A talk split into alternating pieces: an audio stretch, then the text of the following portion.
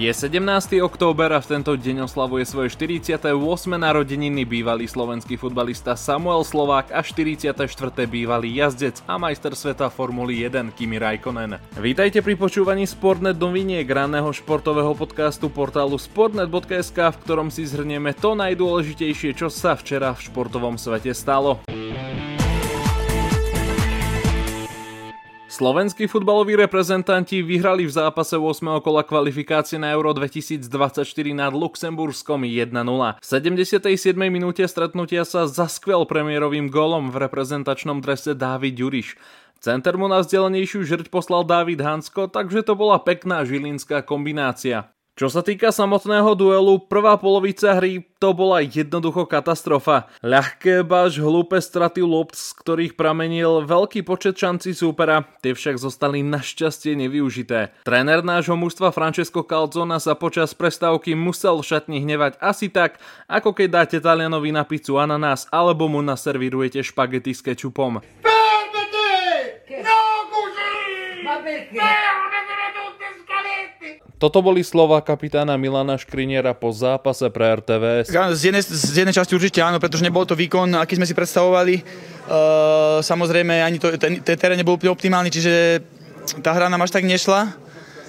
Ale myslím, že to je dôležité, že keď tá hra nejde, možno, že, možno, že o, tie naše veci nevychádzajú, tak o to viac do toho musíme dať to srdiečko, bojovať a vlastne druhý počet sa nám to podarilo a sme radi za toto víťazstvo, určite sme veľmi šťastní. Aby sme však našim hráčom úplne nekryudili, reprezentanti Luxemburska hrali nad rámec svojich síl. V druhom polčase sa našim podarilo hru kontrolovať viac, chýbala však lepšia finálna fáza.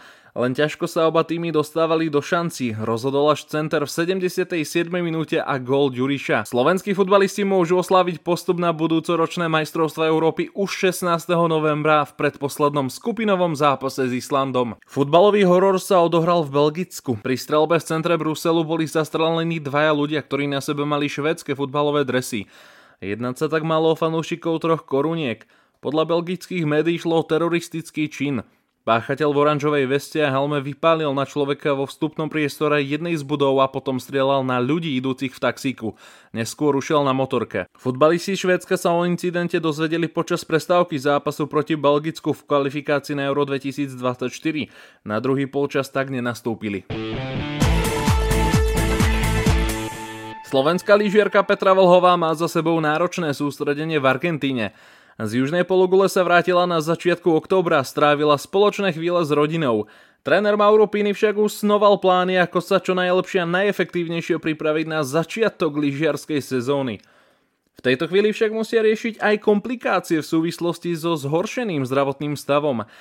Petru Vlhovú postihlo ochorenie, hoci verie, že nejde o nič vážne, tréner Piny priznal, že v posledných dňoch nie je 100% zdravá a pre silný zápal hrdla potrebujú ešte niekoľko dní na to, aby sa mohli vrátiť na lyžiarsky svah.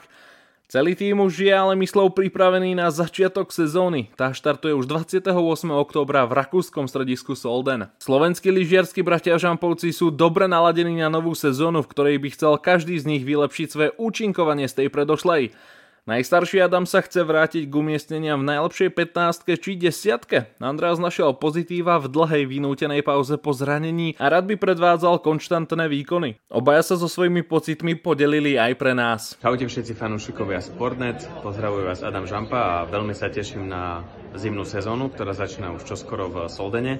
Naša príprava bola veľmi dobrá, trénovali sme doma vo Vysokých Tatrach kondične, potom sme sa presunuli na Nový Zeland, kde sme absolvovali aj preteky na ktorých eh, som bol dvakrát do tretieho miesta, čiže verím, že sa mi to podarí nadviazať aj na ten svetový pohár, ktorý nás už čoskoro čaká. A veľmi sa na neho teším. Veľmi sa teším aj na to, že bude svetový pohár doma v Jasnej, aj keď tam budú štartovať len ženy a verím, že nám všetkým budete držať palce a že sa vidíme napríklad práve v Jasnej. Čaute. Tak momentálne sme necelé dva týždne do štartu svetového pohára v Soldene musím povedať, že po môjom zranení zo 4. januára, kde som si zlomil nohu, je všetko v poriadku.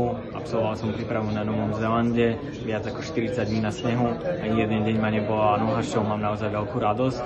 A veľmi sa teším už na preteky. Jedný som absolvoval na Novom Zelande, tam som skončil tretí, ale samozrejme svetový pohár je niečo úplne iné. A samozrejme môjim cieľom je vždycky čo najlepší výsledok a verím, že to bude čo najviac druhých kôl a potom to, ten výsledok, to samotné číslo už je na tom, ako ten deň to vyjde, ale ja dúfam, že to bude čo najvyššie vždycky.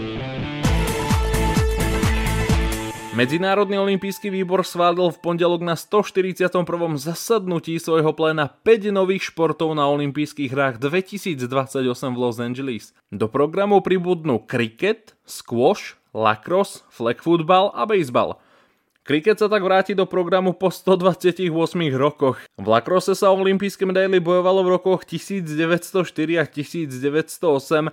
Neskôr bol ukážkovým športom v rokoch 1928, 32 a 48. Skôž by mal v prípade úspešného procesu premiéru pod 5 kruhmi. Flag football je bezkontaktná verzia amerického futbalu.